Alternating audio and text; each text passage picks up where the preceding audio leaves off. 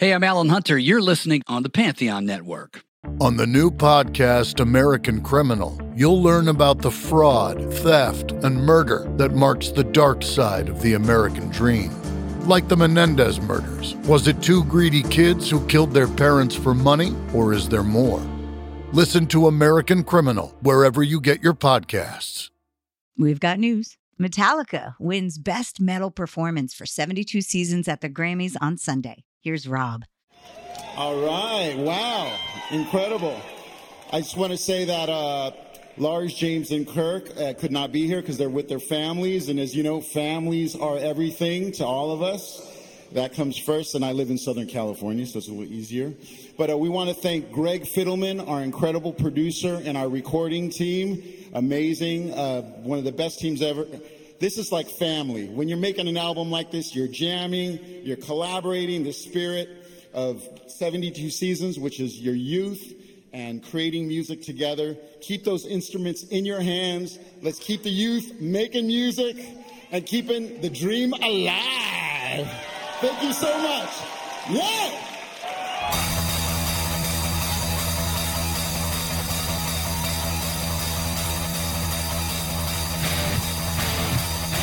Hello, folks, and welcome to the Metallica Report. I'm Steffan Chirazi, editor of the band So What magazine. And I'm Renée Richardson, director of philanthropy for Metallica's foundation, all within my hands. This is your official weekly Metallica podcast, the only inside source, bringing you all the news from the band's HQ and studios deep in the heart of Northern California.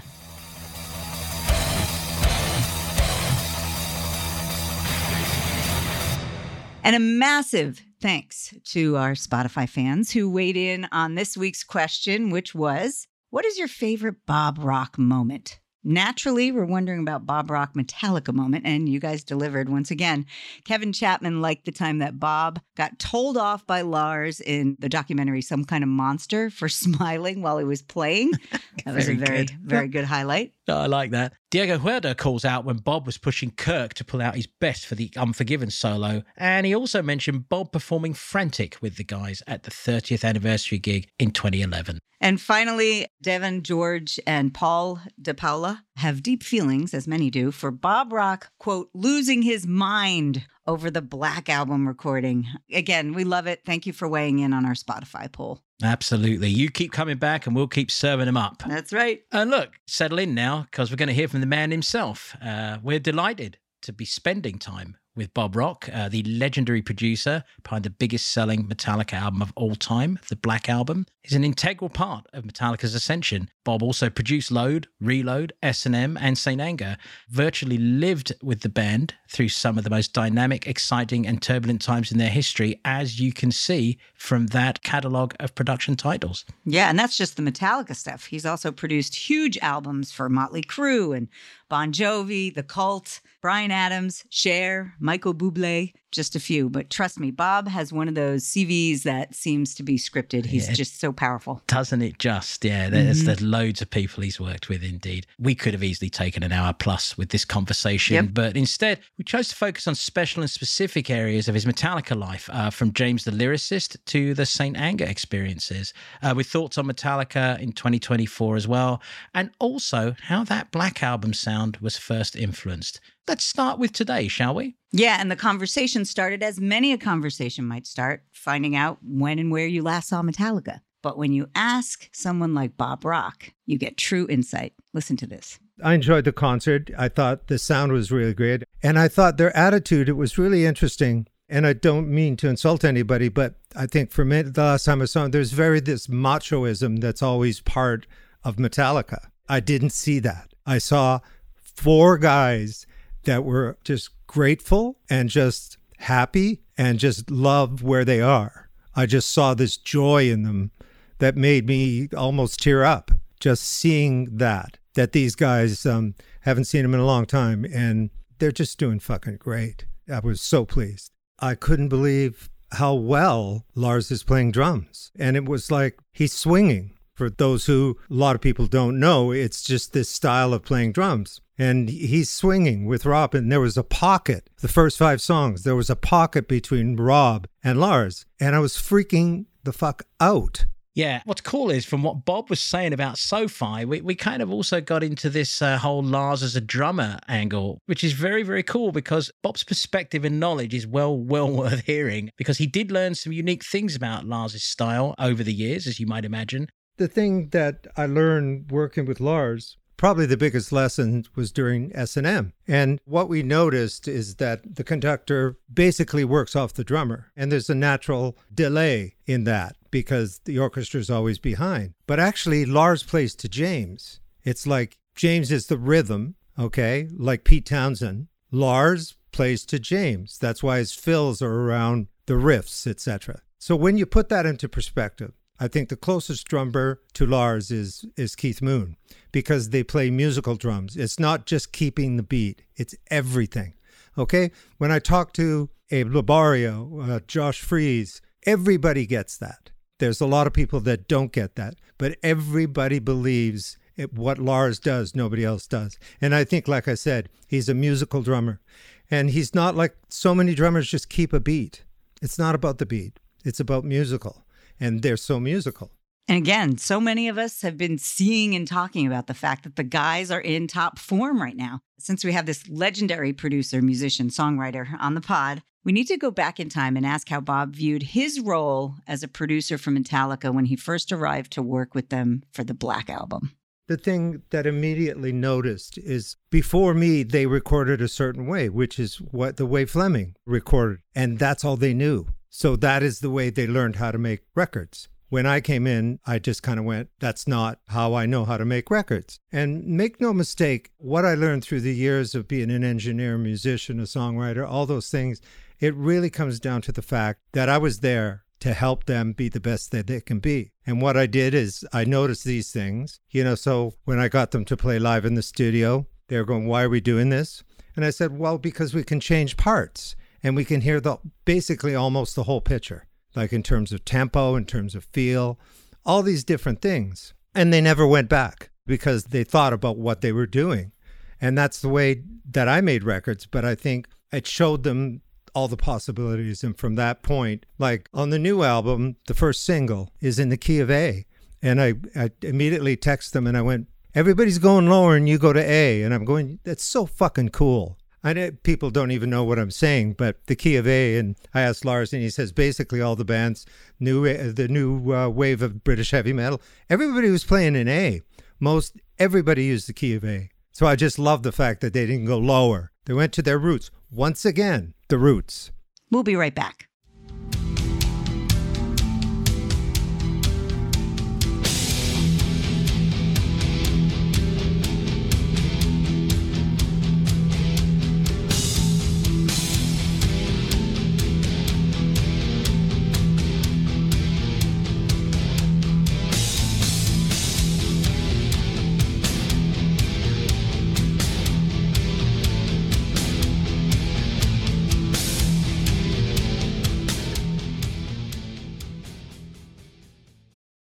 Pantheon listeners, Christian Swain here. You caught me just finishing up some editing on Getting Real with John and Beth. I want to share my first experience with Factor Meals for you. I think you'll find this interesting because I bet the same thing happens to you. I had just received my first shipment from Factor Meals the other day, and I was excited to try one of the prepared restaurant quality meals for myself. Anyway, I was working away and noticed it was very late and it was my night to make dinner. I jumped up and headed to the kitchen, went to grab the ingredients for the dish I was going to make, and realized I was missing a prime ingredient. Well, I could make a run to the store, or I could make one of my new factor meals. Actually, the choice was easy. I grabbed a cavatappi, an Italian style pork ragu with garlic broccoli, heated the oven per instructions, and minutes later was enjoying a very delicious, nutritious, and dietitian approved meal. It really was everything Factor Meals said it would be. No prep, no mess meals. Factor Meals are 100% ready to heat and eat. Take it from me and head to factormeals.com slash pantheon50 and use the code Pantheon50 to get 50% off. That's factormeals.com slash Pantheon50 and use the code Pantheon50 to get 50% off. Hey, Pantheon listeners, Christian Swain again with something every podcast listener and music junkie needs to hear. As I'm sure you can guess, I listen to a lot of podcasts. I also listen to a lot of music, so having high quality headphones and earbuds are absolutely critical to my day. Oh, and I have numerous pairs. In fact, I have a junk drawer of used devices that have bitten the dust, so I've tried them all. Recently, I was sent a pair of earbuds by Raycon, and the first thing I noticed was the cost. Uh, looks like their products are about half the price of other premium brands. Okay, that's cool. And the reviews seem pretty stellar. Okay, checks that box. So I got my Raycon everyday earbuds. A nice packaging to open, and what I immediately noticed were the pack of ear tips for sizing. Uh, I'll tell you, I have small ear canals. Uh, I know a flaw. So to see choices for the best fit, uh, especially while exercising, oh yeah. And yes, they were immediately comfortable. Sound quality was great too. Plus, I have three EQ options that I love because I like more bass in my music and less in the podcasts. Eight hours of playtime for the battery is great as well. Surround sound, noise canceling, and awareness mode all included. I think I'm in business, and I just realized I've had them in all day. Like I said, super comfortable. Go to buyraycon.com slash Pantheon today to get 20% off your Raycon order plus free shipping. That's right, you'll get 20% off and free shipping at buyraycon.com slash Pantheon.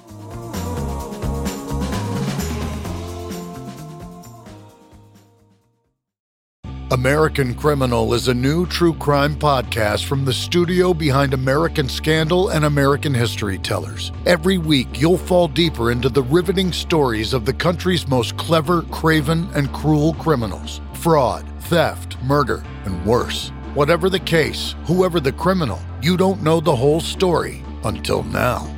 The debut season tackles one of the most sensational cases of the 20th century the Menendez murders. In 1989, young Lyle and Eric Menendez brutally shot their own parents. Prosecutors and the press said it was a multi million dollar inheritance that led two greedy rich kids to murder.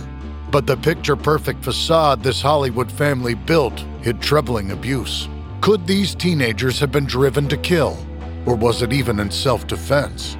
Listen now. Go to AmericanCriminal.com or search for and follow American Criminal wherever you get your podcasts. And we're back. By the way, that was a May 1991 rough mix of Enter Sandman. It's from the Black Album Deluxe box set. There's so many great mixes of the albums, really good stuff, which help you actually get a real key into what Bob was doing with them at the time. And look, don't you think that intro still holds this mesmeric power? Like it's just however many times you hear it, it's just so timeless, yeah? Yeah. And and the genesis of Metallica's uh, sound profile revamp at the time came as a result of what Bob had done with the Motley Crue album Dr. Feelgood, particularly the first minute or so of that actual song, Dr. Feelgood, which I remember Lars freaking out about. And here, Bob gets into how that initial sound came to be, you know, going all the way back and starting with his work with Tommy Lee on Crue's Dr. Feelgood. Tommy said, I want my kick drum to sound like a rap kick because everybody was all subs and was bottom. You know, I want my kick to sound like that. And I went, okay. But, you know, a bass drum doesn't have subs. So I had to solve the problem. So when I went to see them rehearse, and I went up on and hit his kick drum, and I thought my kidneys were going to fall out. There was so much sub. I'm not kidding you. It was like unbelievable. So how did I solve the problem? I put subwoofers in the studio behind his drums and had the kick, that sub, into the drum kit. Everybody said, You can't do that. And I said, Yes, I can. And it's just there's sweet one sweet spot where it doesn't it just sounds great. Like it does it's not overblown. Took a while to find it. That's the drum sound. That was the start of it. And then samples started to happen. And the sample thing, I took a thumb bass that goes bang. That's a sample of that that's detuned. And the kick drum, I detuned the kick drum. All the toms have subs in them. And we got the room subs. That is Dr. Phil. The other thing is I was doing guitars with James and I got him so tight. It was just him and me. And it took, I don't know, three weeks to do all the rhythms. It's triple tracked. And I did it so fucking tight. So there was my, uh, my uh, Jose Marshall. And he changed the Marshall logo into asshole over three months. And one day I just turned around and I said, You're a fucking asshole. But basically, he was just so mad at me because I was beating him up. But that's the sound. Got to get it right. Got to get it right. And, you know, God bless him, he went along with it. But he was into it. That's the other thing overall with Metallica is I fell in love with their integrity probably within two weeks because even during rehearsal, I saw how that that was the main thing in their life. And another vital part of the Black Album was just how James's lyrics had developed. It was something that Bob always felt was both possible and very necessary. Well, the big thing was Sandman. As we know the story, it was about child death, crib death, disrupt the perfect family instead of we're off to Never Neverland. I had the discussion and how I just described the discussion. I said, "Yeah, we got that.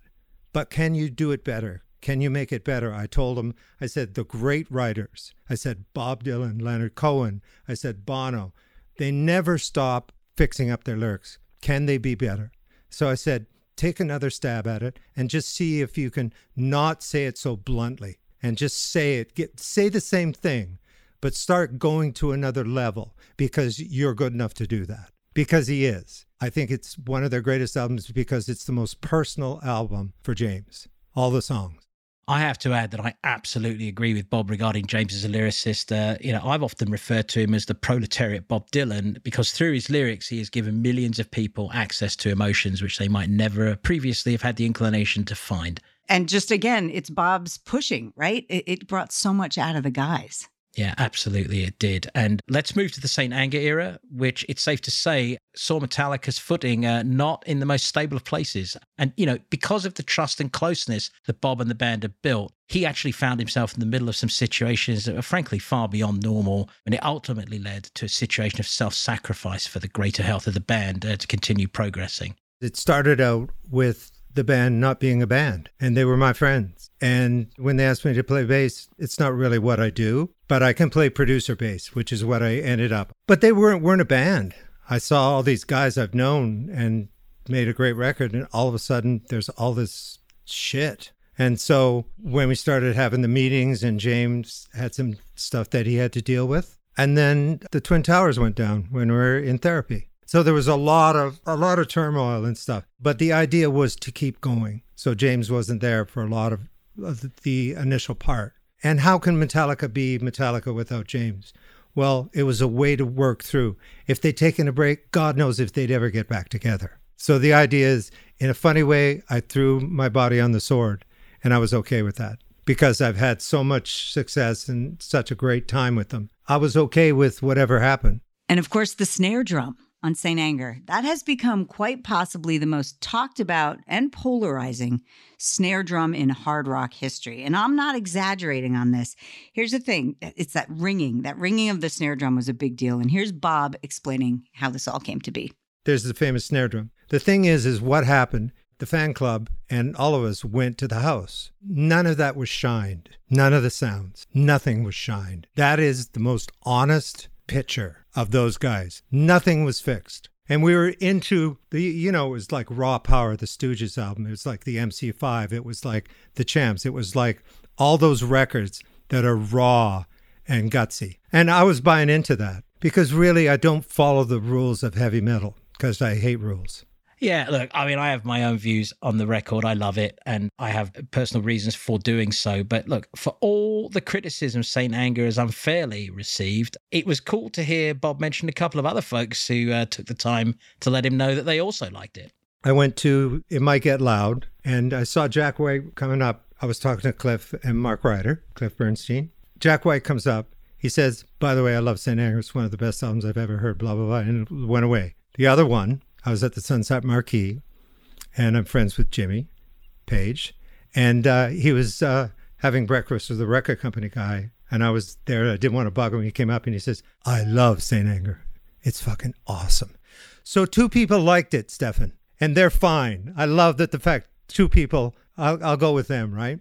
Well, there you go, St. Anger fans. We're in very good company with Jack White and Jimmy Page. Uh, and finally, we had to ask Bob that most simple on paper, yet kind of awkward in practice question. What does he think are the most perfect songs of his era working with the band? If I'm feeling shitty and I want to wake up, I will put Sad But True because I think it's so heavy. It's just so heavy. I mean, really, it's a phenomenal song, lyrically, musically, feel wise, everything about it.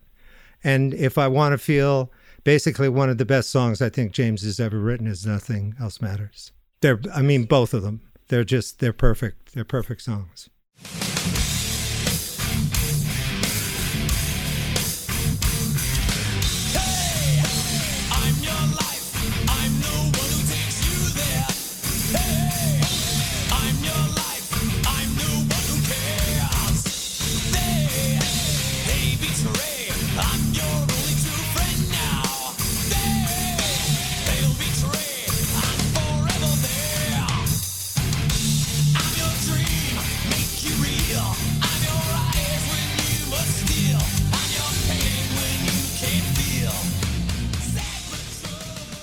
Thanks so much to Bob Rock, not just for the time here, but for all he helped do for and with Metallica during those times. And I'm glad the St. Anger stuff came up because I always felt his friendship to the guys during those days was sorely, sorely underappreciated. Mm. Uh, like that album, actually. All right, all right. I'm going to stop now. I'll stop, I promise. Go on and on and on. And time well spent. Bob is a legend. It's been really cool to hear his perspective on the band today and then to hear him reflect on his time with them back in the day. I loved all of this. Also, real quick, you guys, before we go, we still have the monthly exclusive Metallica merch package giveaway. It's going on every month. If you haven't entered the contest, just do it. All you need to do is follow and share this podcast to be entered. Head to pantheonpodcast.com slash Metallica to enter. Finally, as this pod was going to bed, we learned of the sad passing of the MC5's Wayne Kramer. Uh, he stood for so much in terms of Loud Rebellion. He was a total and utter punk pioneer, and the MC5, they just threw things at your head and they hit you and won every single time. What a band and what a guy Wayne Kramer was. Uh, he's going to be sorely missed. And you'll have noted that Bob mentioned the MC5 a little earlier in this pod, so their reach was truly, truly multi, multi, multifaceted. Until next week. Kick out the jams, motherfuckers. See, See ya. ya.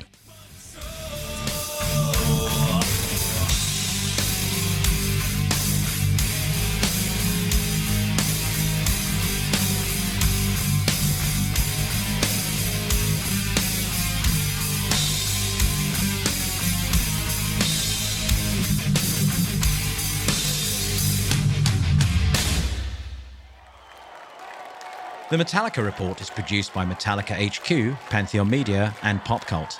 If you like what we're doing here, please rate and review us wherever you get your podcasts. Be sure to visit metallica.com slash podcast to submit your questions, offer your thoughts, and become a part of this podcast. Copyright 2023, all rights reserved.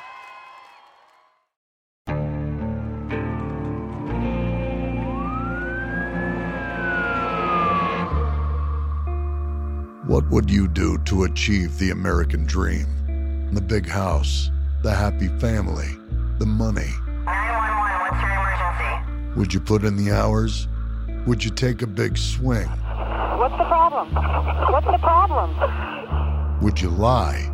Would you cheat? Would I shop? Would I shop? Would you kill? Yes. My mom and dad. My mom and my dad. From Airship the studio behind American Scandal comes a new true crime history podcast.